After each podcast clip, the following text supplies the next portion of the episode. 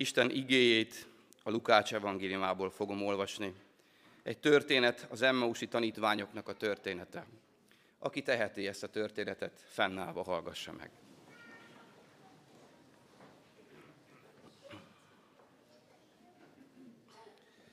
Tanítványai közül ketten aznap egy faluba mentek, amely Jeruzsálemtől 60 futamnyira volt, és amelyek Emmausa neve. És beszélgettek egymással mindarról, ami történt.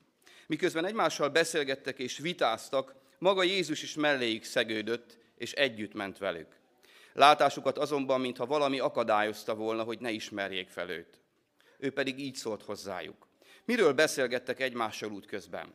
Erre szomorúan megálltak. Majd megszólalt az egyik név szerint Kleopás, és ezt mondta neki. Te vagy az egyetlen idegen Jeruzsálemben, aki nem tudod, hogy mi történt ott ezekben a napokban. Mi történt? kérdezte tőlük. Ők így válaszoltak neki. Az, ami a názáreti Jézussal esett, aki cselekedetekben és szóban hatalmas profétája volt Isten és az egész nép előtt. És hogyan adták át főpapjaink és főembereink halálos ítéletre, és hogyan feszítették meg. Pedig mi abban reménykedtünk, hogy ő fogja megváltani Izraelt. De ma már harmadik napja, hogy ezek történtek. Ezen felül néhányak közülünk való asszony is megdöbbentett minket, akik kora hajnalban ott voltak a sírboltnál, de nem találták ott a testét, eljöttek és azt beszélték, hogy angyalok jelenését is látták, akik azt hirdették, hogy ő él. El is mentek néhányan a velük levők közül a sírhoz, és mindent úgy találtak, ahogyan az asszonyok beszélték. Őt azonban nem látták. Akkor így szólt hozzájuk. Ó, ti balgák, milyen rest a szívetek, hogy mindazt elhiggyétek, amit megmondtak a proféták. Hát nem ez kellett elszenvedni a Krisztusnak, és így megdicsőülnie? És Mózestől meg valamennyi profétától kezdve elmagyarázta nekik mindazt, ami az írásokban róla szólt. Így értek el ahhoz a faluhoz, amelybe igyekeztek. Ő azonban úgy tett, mint a tovább akarna menni, de azok unszolták és kérték, maradj velünk, mert esterelik. A nap is lehanyatlott már, és bement hát, hogy velük maradjon, és amikor asztalhoz telepedett velük, vette a kenyeret, megáldotta, megtörte és nekik adta. Ekkor megnyílt a szemük, és felismerték, ő azonban eltűnt előlük. Ekkor így szóltak egymáshoz, nem hevülte a szívünk, amikor beszélt hozzánk az úton, amikor feltárta előttünk az írásokat. Még abban az órában útra keltek és visszatértek Jeruzsálembe, ahol egybegyűlve találták a tizenegyet és velük levőket. Ők elmondták, hogy valóban feltámadt az Úr, és megjelent Simonnak. Erre ők is elbeszélték, ami az úton történt, és hogy miként ismerték fel őt a kenyér megtöréséből. Ámen. Foglaljon helyet a gyülekezet.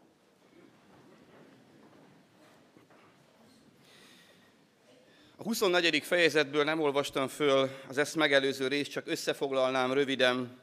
A hét első napján, kora hajnalban az asszonyok az elkészített illatszerekkel elindultak a sírbolthoz, mert a szívükben ott volt, hogy a megfeszített Krisztust elkészítsék, méltóképpen eltemessék őt, ha bár már a sírban volt. Egy megdöbbentő megtapasztalással szembesültek, el volt hengerítve a kő. Nem volt ott az ő szeretett mesterük teste. Aztán angyali jelenés következett, és egy fontos mondat hangzik el. Miért keresitek a holtak között az élőt? Ó, drága testvérem, aki Krisztusban megváltott gyermekeiként hiszünk őben nem már talán sok évtizede, sok ideje, sokszor miért keressük az élőt a halott Istenek, az erőtlen Istenek között? Miért úgy tekintünk rá, mint aki csak a Biblia szavaiból okos tanácsokat, bölcsességet osztogat, és nincs ott jelen az életünkben az ő szent lelke által. Sokszor beskatujázzuk így az Istent, az élő Urat. Ugyanúgy teszünk, mint ezek a tanítványok. A saját elképzeléseink, valóságos, látható megtapasztalásaink összeszűkítik a mi Isten képünket, és nem ott keressük Istent, ahol ő van, és elfeledkezünk arról, hogy ő mit ígért nékünk nincs itt, hanem feltámadt. Emlékezzetek vissza, ez egy kulcsfontosságú mondat ebben az egész történetben. Emlékezni kell, de mire? Arra, amit a proféták megjövendöltek. Zsoltárok 16. Zsoltárban ott van a feltámadás bizonyossága. Jézus maga is bizonyságot tett erről a tanítványoknak, hogy ő neki meg kell áldoztatnia, és föl kell támadnia. Emlékezzetek vissza. megmondta nektek még Galileában. És emlékeztette az igére, a kinyilatkoztatott igére az angyal ezeket az asszonyokat. A keresztény ember hitében ez egy fontos lépés. Hiszen a hit hallásból van, a hit az ige hallásával szólított meg bennünket, így fakadt az Isten ajándékaként föl szívünkben, és így lettünk élővé mi is, szellemi élővé, hiszen az Isten a felolvasott igében mutatta nékünk az előbb, az Efézusiakhoz írott levélben, hogy Isten lelke hogyan támasztja föl magát az embert is. Mert nem csak Krisztus támadott föl, hanem azok, akik megtértek bűneiket megbánva, az Isten lelke őket is föltámasztja. Szellemileg élőkké lesznek, ami azt jelenti, hogy a lélek által megnyílik az ő elméjük, lelkük, szellemük, sőt a testük is ráhangolódik arra, amit Isten mondott. És az új életben személyes kapcsolatba kerülnek Istennel. Nekünk is emlékeznünk kell az igére. Talán előttünk van most a megtérő igénk, amire dobbant a szívünk, amikor Isten személyesen közel jött hozzánk. Talán emlékszünk, és újra megremeg a szívünk, vagy hogy olvastam, nem hevül a szívünk, mondták a tanítványok. Amikor visszaemlékszünk arra a pillanatra, amikor megragadott bennünket az Isten kegyelme, és ott megváltozott minden. Te reménytelenségből remény fakadt. Ott valami új jött létre, ami számunkra addig ismeretlen volt. Emlékezniük kellett, és visszaemlékeztek. De mi az, ami gátol bennünket az emlékezésben? Van-e egyáltalán mire emlékeznünk? Fontos-e a személyes kapcsolat Krisztussal? Fontos-e az ige? Vagy megelégszünk a vasárnapi megterített asztallal? Vagy megelégzünk az áhított megterített asztalával? Fontos-e az ige számunkra? Fontos-e az, hogy személyesen a lélek segítségével, mert ő hangol bennünket még imádságra is, beszélgessünk a mi urunkkal? Mert ő ott van. A lelke által közel jön hozzánk, és testvéreim, akkor is ott van velünk az élő Krisztus, amikor mi nem figyelünk rá. Sokszor a lélek megszomorodik ilyenkor.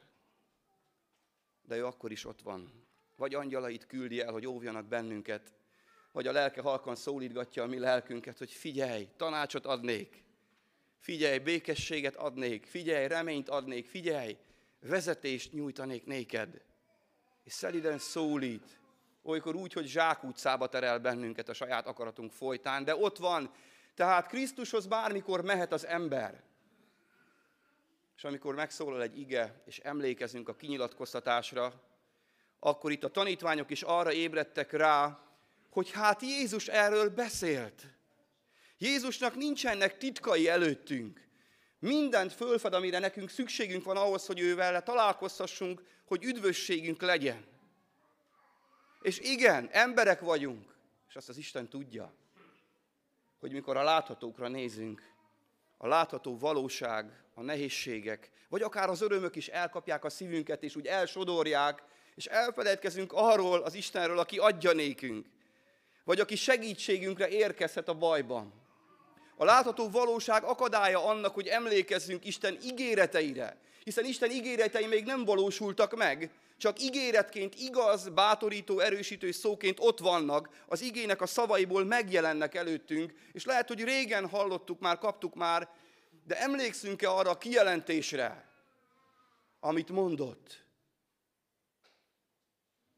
Meghatározza az életünket az az ígéret, hogy Krisztusban hitáltal üdvösségünk van. És bármikor érkezik el a halál pillanata, mi megváltott gyermekeinként a mennybe megyünk. Ez a legfontosabb ígérete Istennek, amit Krisztusban megkaptunk. Ott van a szívünkön az az ígéret. Emlékszünk, amikor berendezzük a földi életünket. Emlékszünk, amikor olyan célokat tűzünk, amelyek mulandóak. És emlékszünk akkor, mikor annak a hiányát érezzük, hogy magányosan kóborlunk a földi életünk során, és nem érezzük az erőt az életünkben. Amikor megújulásra vágyunk, amikor szabadulásra, gyógyulásra vagyunk, emlékszünk rá arra az ígéretre, amit Krisztusban megkaptunk az Istentől. Mert emlékeznünk kell, mert így fogunk kitartani, és így nem omlunk össze. Így fogjuk szolgálni őt. Így fogunk azon a keskeny úton haladva, győztesen haladni a menny felé.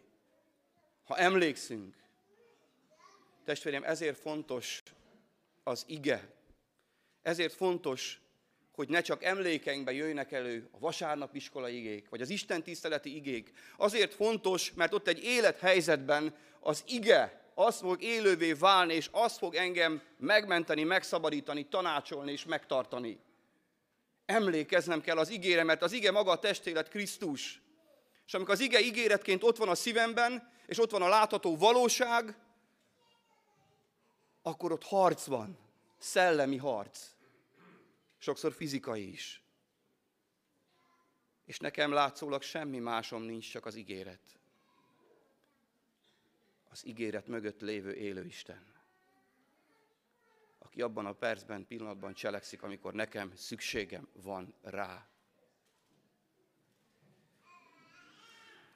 Amikor egy ilyen találkozás van Krisztussal, az élő Istennel, akkor az ember szíve annyira megerősödik és felhevül, hogy nem tudja magában tartani az örömöt. Az Isten igazsága elindítja, és szeretné, hogyha mások is meghallanák ezt. És elindul bizonságot tenni. Ahogy ezek az asszonyok is elindultak bizonságot tenni, a tanítványoknak felhevült szívvel, nézzük, mit mondja az ige. Azt, hogy ők üres fecsegésnek tartották ezt a beszédet, és nem hittek nekik. Hányszor, de hányszor találkozik Isten gyermeke ilyen fogadtatással. Amikor az életében működik az Isten ereje, amikor ő felhevült szívvel hirdet az igazságot, és szeretné úgy, mint az a samáriai asszony, amikor visszamegy a faluba, ahol gyűlölték, elkezdeni hirdetni az Isten igéjét, akkor nem olyan felhevült szívű emberekkel találkozik a bizonságtevő lélek. Üres fecsegésnek tartják. És testvéreim, így van ez. De olyan hála van a szívemben, hogy amit a világ üres fecsegésnek tart, az számomra az életem kősziklája. Az életem és a hitem alapja is működő valóság. Elkeserít-e bennünket? Elbizonytalanít a hitünkben akkor, mikor így fogadják a bizonyságtételünket. Én azt szeretném bátorításként átadni ne a láthatókra tekintjünk, mert, tekintsünk, mert hogy mondtam, a láthatók sokszor akadályozhatnak bennünket az Istenben való szilárd hitben, és az ígéretekhez való ragaszkodásban. Boldog lehet a szívem, mikor elutasítanak, hiszen az én uramat is elutasították. Boldog lehet a szívem akkor, mikor az elutasított lélek, az, elit, az, az, az a lélek, amelyik az én bizonságtételben nemet mond, azért én imádkozhatom. És itt is az élő Istennel való kapcsolat vizsgázik. Lemondok-e róla egyből, megharagszom-e, megsértődök-e rá. Vagy pedig még hevesebb szívvel elkezdek imádkozni érte. Legyen az családtagom, vagy barátom, vagy egy egyszerű munkatárs, vagy egy osztálytárs. Mert a Krisztusban élő lélek az nem mond le úgy senkiről, mint hogy az Isten sem mondott le rólunk. Bátorítom tehát az én drága testvéreimet, hogy ne elkeserítsen bennünket ez, hanem erősítsen, buzdítson, bátorítson bennünket. Péter azért elszaladt a sírhoz. Sőt, azt olvassuk az igéből, csodálkozott magában a történteken. Drága testvéreim, sok mindenen csodálkozunk az életben, de a csodálkozás kevés. Az Istennel való személyes kapcsolatban a csodálkozás kevés. A hitre van szükség. És így megy ez a két tanítvány is Emmausba, sok-sok mindennel tele van a szíve. Úgy, hogy a milyen kis most. A látható, megtapasztalható valóság. Egy betegség, egy gyász, vagy egy öröm, egy gyermek születése miatt. Vagy a szolgálatban való fáradtság, sok-sok más dolgot lehetne felsorolni, mert a láthatókkal szembesítenek bennünket, és hatással vannak ránk. Egy álmatlan éjszaka, mert a gyermekem nem aludt, vagy beteg éppen, annyi minden van, amely megpróbál bennünket lekorlátozni, és a figyelmünket ezekre a valóságos dolgokra irányítani. Az ellenség ereje a sátán elterelne a figyelmünket arról, hogy ezekben a terhekben, ezekben az utakban nem vagyunk egyedül. És ilyen a mi élő Istenünk. És itt szeretném, hogyha ez a történet ez megelevíten a szívünket, és elképzelnénk magunkat a tanítványok helyén, a saját élethelyzetünkben, amikor mennek az életük útján, és küzdenek a gondolataikkal, a megtapasztalható valósággal, a kudarccal, a csalódottságukkal és sok-sok más érzelemmel, és Jézus Krisztus, a feltámadott Úr, oda szegődik az úton melléjük. Mert Jézus ma is tudja, hogy mikor kell oda szegődni egy csalódott, megfáradt tanítványhoz. Odaér hozzájuk, és hallgatja őket. És azt olvassuk az igébe, hogy a látásukat azonban, mintha valami akadályozta volna, hogy ne ismerjék fel őt. Magunkra ismerünk. Amikor éljük az életünket, és az Isten mellénk jön egy ige által, egy helyzet által, nem ismerjük föl őt. Mert a látásunkat valami korlátozza, az érzelmeink, a megtapasztalt valóság, az előbb említettem. A terheink, a próbáink, vagy ne talán a jövőre vetített álmaink, még akár az Úrral kapcsolatos álmaink is korlátozzák a látásunkat. És a kérdés az ma hozzánk is, hogy mi akadályozza a látásunkat, hogy a feltámadott Krisztust észrevegyük. Ezen a mai napon. Vagy meghalljuk, hogy mit mond ő számunkra mert mindig lesznek erők, amelyek a látásunkat korlátozni akarják. De Jézus kitartó. Jézus nagyon kitartó Isten. Jézus kitartásánál nincs hosszabb és nagyobb, és türelmesebb és szeretetteljesebb. Jézus hozzánk is így viszonyult, testvéreim. Kitartóan ott van mellettünk és keres. És próbál ma is fölébreszteni bennünket hogy az Efézusiakhoz írott levél mondja, ébredj föl, aki alszol. Támadj föl, és fölragyog neked a Krisztus. Mi gátolja a látásomat? Szeretném most az Isten lelke megnyitni a szememet, a lelki szemeimet. Hogy felismerjem őt, hogy ő nem hagyott el, hogy ő itt van mindig mellettem. Erre szomorúan megállnak, és kijöntik a szívüket, és elmondják a hitük megrekedésének az egyik legfontosabb bizonyságát. Aki cselekedetekben és szóban hatalmas proféta volt Isten és az egész nép előtt, hogyan adták át a főpapjaink és a főembereink halálos ítéletre, és hogyan feszítették meg. És itt a kulcsmondat testvéreim, pedig mi abban reménykedtünk, hogy ő fogja megváltani Izraelt. Miben reménykedek ezen a húsvéton? Miben reménykedek Istenre nézve? hogy mit fog tenni Isten az én életemben. Milyen elképzeléseim vannak, amit ő rá vetítve, azt gondolom, hogy ő fog munkálkodni, és a feltámadott győztes út most úgy látom meg, mint szabadító Istent, aki megváltoztatja az életemet, aki megoldja a problémáimat. Így látom most őt. És mi lesz akkor, hogyha nem így fog történni? Mi lesz akkor, hogyha Isten bölcsessége, felülről való bölcsessége másképp gondolja, mert tudja, hogy nekem nem erre van éppen szükségem, hanem még a próbákban kell küzdenem. Meg kell küzdenem olyan élethelyzetekben, ahol elfogy az én erőm, és én ezt be is ismerem.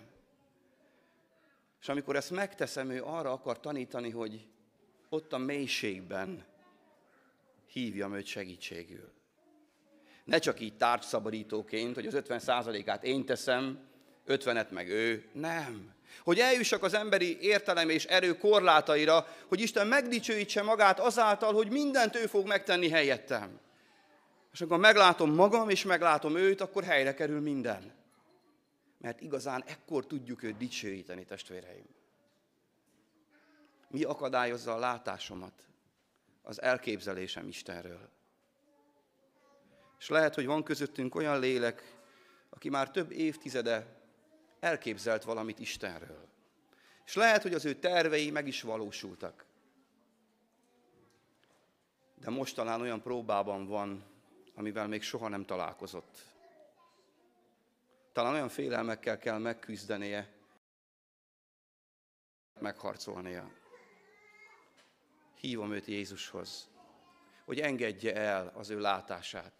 Engedje el a megtapasztalható valóságot, és nyissa meg a szívét afelé, aki győztes király és mindenható, aki meg tud tenni mindent, aki legyőzött minden erőt, földi és mennyei hatalmasságokat, aki legyőzte a sátánt. aki az életünket megkeseríti minden nap. Miért szomorú a szívem ezen a mai napon?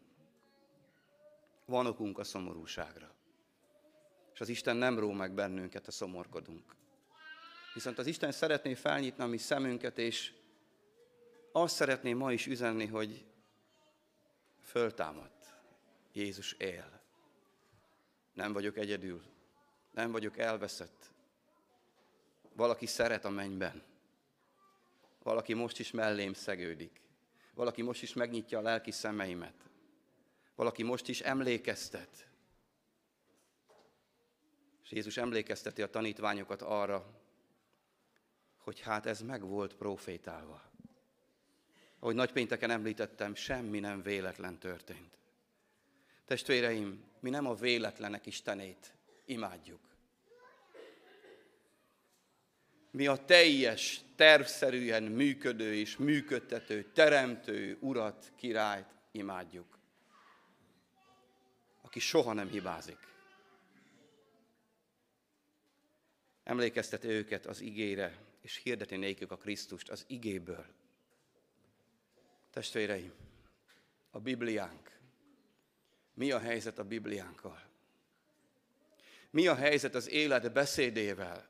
Mi a helyzet azzal az írással és kinyilatkoztatással, amely csak Krisztus életéről beszél és megprofétálja az Ószövetség által a mennyei ügytervet, a valóságot, és az új szövetségben pedig ott van velünk, megjelenik nap, mint nap, minden lapon hirdet, hogy itt vagyok melletted, nem hagytalak el, nem hagytalak magamra, és megváltottalak, üdvösséget adtam néked. Mi a helyzet ezzel? Minden nap emlékeztetem magam az Isten ígéretére. Vagy csak néha, amikor bajban vagyok. Vagy csak akkor, amikor szükségben vagyok. Vágyok-e Krisztussal beszélgetni? Lehet, hogy éppen minden rendben van, és tudom a dolgomat. De akit szeretek, arra vágynom kell. Hallani az ő szavát. Akkor is, amikor minden rendben vagy. Mit mond nekem az Isten? És emlékezteti a tanítványokat, és ők egy furcsa dolgot mondanak el, ami nekünk is nagy próba hívőknek. Az írásokból kiderül számukra, hogy a profécia beteljesedett. Átélik a megtapasztató valóságban az, hogy a sír Jézus teste nincs ott. És mégis van egy problémájuk, amely a mai ember problémája is, legyen hívő vagy hitetlen. Őt azonban nem látták. Probléma ez nekem. A szolgálat végén szeretnék bizonyságot tenni, hogy hogy láttam meg az elmúlt napokban Jézust, és hogy látjuk meg Jézust. Mert ha újjászületett lélek vagyok, akkor nem a fizikai szememmel fogom meglátni, hanem a szellemi, lelki szemeimmel. És akkor nincs kétség, hogy ő ott van. Mert érzem, mert ismerem az ő jelenlétét, mert látom cselekedni őt most is. Problémát jelentenékem az, hogy nem látom a fizikai szememmel Istent. Bár minden arról tesz bizonságot, hogy ő itt van, jelen van, és a profécia beteljesedett és igaz. Megreked a hitem ilyenkor, hogy nincs kézzel fogható módon előttem az Isten. Ó, drága testvéreim, ha ezzel küzdök, boruljak a lábai elé, és kérjem, hogy tisztítsa meg a lelki szemeimet. Vagy azt a hályagot, amit az élet, az idő, és sok-sok földi teher ráhúzott a szemeimre, akkor azt kérjem, hogy műtse le, mert Jézus él és látható, érezhető, tapasztalható ma is, és az újjászületett lélek ezzel a bizonsággal éli a mindennapjait. Tehát, amikor mennek tovább, történik egy nagyon érdekes dolog érzik a tanítványok, hogy jó nekik lenni Jézussal, a feltámadottal. Azt mondják neki, maradj velünk. És itt van egy érdekes dolog, ami kapcsolódik az előbbi gondolathoz. Ekkor megnyílt a szemük és felismerték. A feltámadott Jézusnak lelkileg és szellemileg feltámadott tanítványai vannak. Ezért fontos az előbbi imakérés. mert csak úgy tudjuk felismerni őt. Hevül-e most a szívünk, amikor az igét halljuk? Hevült-e reggel a szívünk, amikor az igét a kezünkbe vettük? Vagy már olyan természetes, olyan megszokott, olyan, mint a reggeli kávé. Olyan, mint mikor felöltözök és eljövök az Isten tiszteletre. Testvérek, akkor hevül a szívünk, amikor valami csoda történik, vagy valami megtapasztalás van. Vagy egyszerűen egy hétköznapi este, amikor megölelhetem a gyermekemet, vagy a páromat. Úgy hevül a szívem, hogy Krisztus ajándékát látom, és ebben az egészben is fölismerem azt, hogy az Isten szeret. Hogy Jézus mellettem van. Természetesek ezek a dolgok, amik ajándékok. Vagy amikor egy igét elolvasok, ott van egy személyesen Jézus benne. Nem csak akkor, amikor megmagyarázza egyből, és értem. Mert akkor könnyű azt érezni. Hanem amikor nem értem. Akkor úgy van ott Jézus a szívemben, hogy ott maradok, és Uram, mondd el nekem, hogy a tanítványok mondták, magyarázd el nekem. És hogyha egy nap, egy hét után se értem, akkor újra előveszem, hogy Jézus, még mindig nem értem, de szeretném megérteni. Beszélgetni akarok veled erről. Hevül a szívem, amikor beszél hozzánk az úton, amikor föltárja előttünk az írásokat, mert csak egyedül ő tudja megnyitni az értelmünket, hogy értsük az írásokat, benne értsük őt is. Ez a két tanítvány visszafordul éjszaka Jeruzsálembe. Miért? Mert annyira ég a szívük, hogy bizonyságot akarnak tenni Isten. Az elmúlt héten egy alkoholista, az életben lecsúszott emberrel beszélgettem.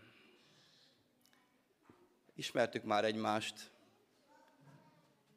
de ott abban a helyzetben, kicsit illuminált állapotban nekirőlt az autónak, és kérdezte, hogy vagyok. És elpanaszolta azt, hogy hát az orvostól jön, és hát szív problémái vannak, és hát mondta, hogy nem szabad inni, de nincs ereje. És akkor ott gondolkoztam, rajta, hogy hát tudja, hogy lelkipásztor vagyok, de hát most tegyek ennek az embernek bizonságot. Mit kezd vele? Csak azt éreztem, hogy fel kell sóhajtanom Krisztushoz. Uram, ad, hogy az én emberi ítélkező szívem ezt az embert embernek nézzem most is ebben az állapotban.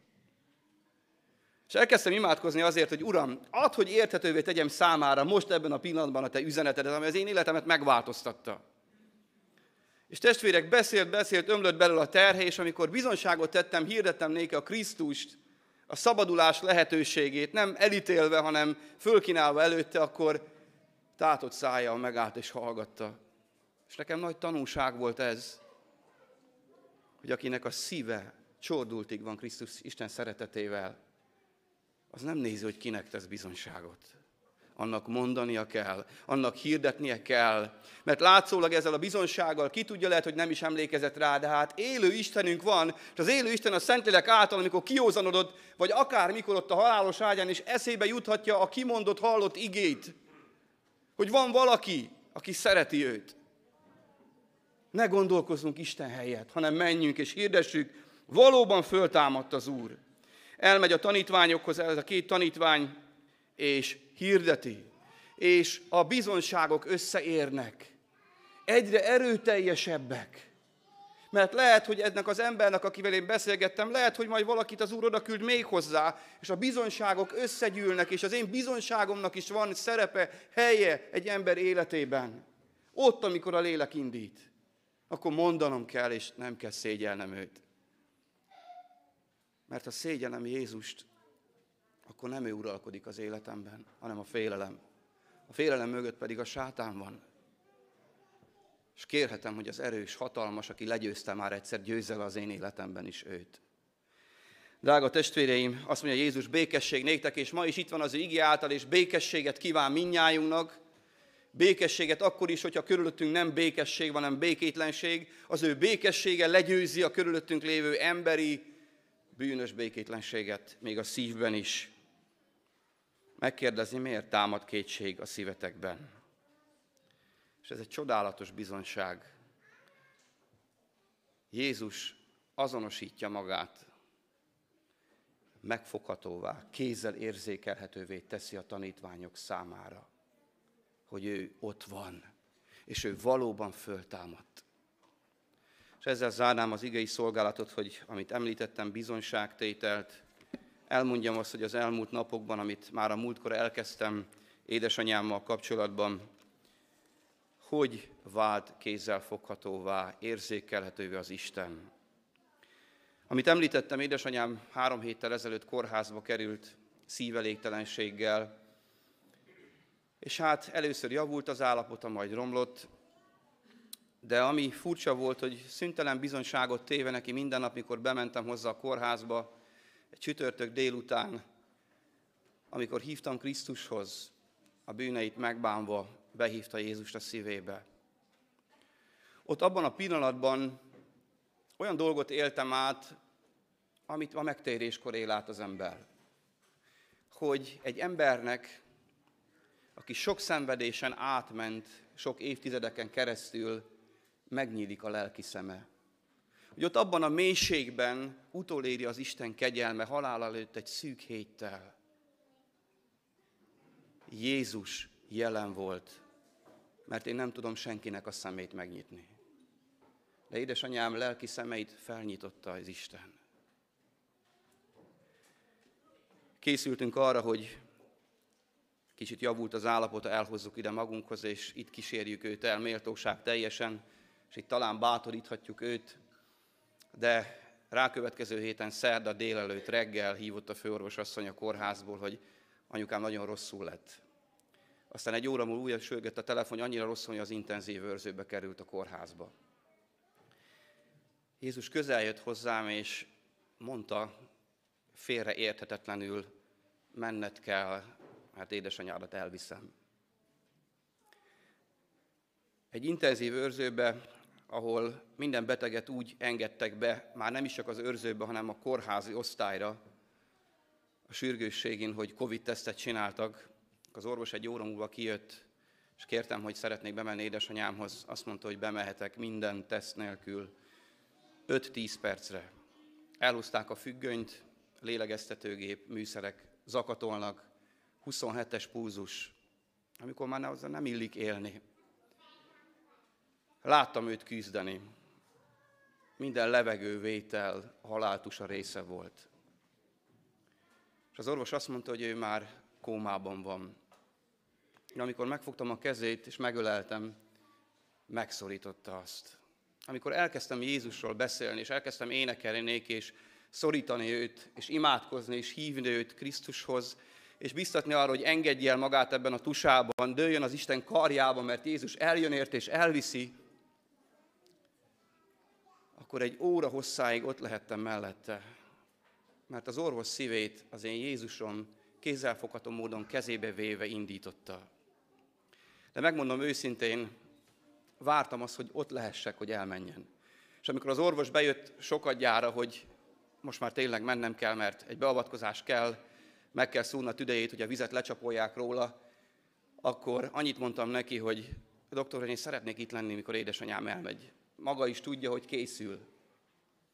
És ott azt mondta, hogy nem lehet benn lenni, hogy menjek ki. Megkérdezték tőlem, hogy beleegyezek abba, hogy újraélesszék, és utána azt mondta, hogy ezt a beavatkozást el fogja végezni. Mondtam neki, itt maradok, és leülök kinn a váróba. De pánik volt a szívemben, mert a láthatókra néztem, és azt mondtam, hogy ha őt megszúrják, akkor, akkor meg fog fulladni. Elnézést, hogy ilyen egyszerűen és részletesen mondom el, de ebben mindenütt ott volt Jézus Krisztus kegyelme és csodája. Tíz perc múlva kijön mellém az orvos, leül a váróba, és azt mondja, ide figyeljen, nem szúrom meg édesanyja tüdejét.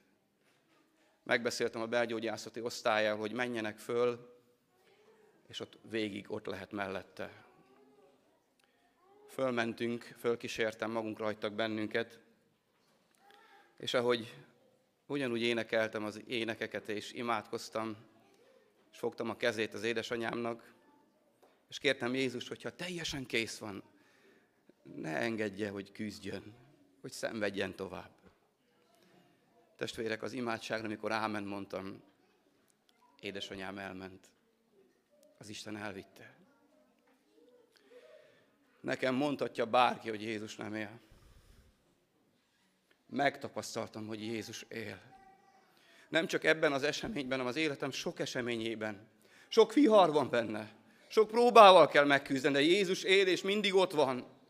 És csak azt tudom hirdetni. Jézus él. És arra hívunk mindenkit, hogy aki még nem adta át a szívét Krisztusnak, jöjjön, hogy ne legyen késő. Mert édesanyám halál előtt egy héttel tért meg. Az Isten kegyelme elér a legmesszebb rostokló, szenvedő, veszteglő, vagy Isten tagadó lélekhez is, ott a latornál. Az Isten kegyelme megragadta őt az utolsó pillanatban. Akármilyen messze vagy, Jézus keze elér oda, és ma is hív. Ma is megmutatja, hogy ő itt van. Ma is felemel. Ma is magához von. Jézus Krisztus ma is meg akar újítani testvérem. A kétségek között nehéz helyzetekben vagy, azt mondja, ne félj, én itt vagyok. Drága testvéreim, az élő Isten ma is magához von bennünket. És szeretném befejezésül a korintusi levélnek a 15. fejezetéből felolvasni ezt. 19. verset. Ha csak ebben az életben reménykedünk Krisztusban, minden embernél nyomorultabbak vagyunk. Pálapostól ebben a fejezetben a feltámadásról minden részletet elárul, amire szükségünk van. Így van a halottak feltámadása is. Elvettetik romlandóságban, feltámasztatik romolhatatlanságban, elvettetik gyalázatban, feltámasztatik dicsőségben, elvettetik erőtlenségben, feltámasztatik erőben, elvettetik földi testben, feltámasztatik lelki testben. Azt mondom, testvéreim, hogy test és vér nem örökölheti Isten országát. A romlandóság nem örökli a romolhatatlanságot. Tehát Jézus feltámadása valóság. A mi szellemi feltámadásunk az örök életre, az üdvösségre, a Krisztus tanítványai életére valóság. A megújító kegyelem valóság. És testvéreim, így nyugodott meg a szívem. Bár nehéz volt, mikor hazamentem a lakásba, az illatokat megérezni, a letett szemüveget meglátni, és az ott hagyott dolgokat szintén észrevenni. Szomorúsággal tölt el a gyász. De nézzük, mit ígér a feltámadott nékünk. Teljes a diadal a halál fölött. Halál, hol a te diadalod? Halál, hol a te fullánkod? Halál fullánkja a bűn, a bűn ereje pedig a törvény.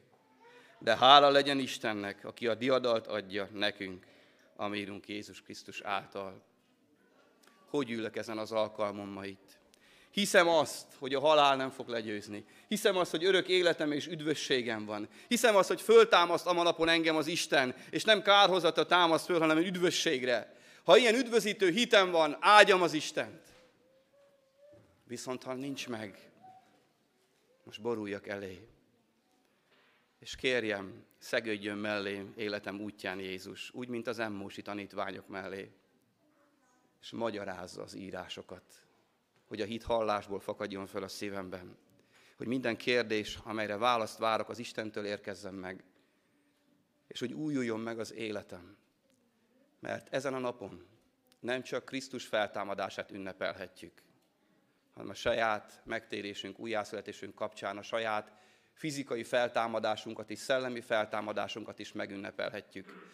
És azért is hálát adhatunk, hogy amikor Krisztus eljön, akkor védő ügyvédként fölment bennünket az ítélet alól, és örök életet, üdvösséget ad. És ma a feltámadás ünnepén ezért is hálásak lehetünk, hogy minket is hazavisz, feltámasztam a napon. A halálnak nincs diadala, pokolnak nincs ereje a Krisztuson hívőkön. Erre hívok van mindenkit. Jöjjünk az Istenhez és adjunk hálát ezért a mérhetetlen nagy lehetőségért. Imádkozzunk.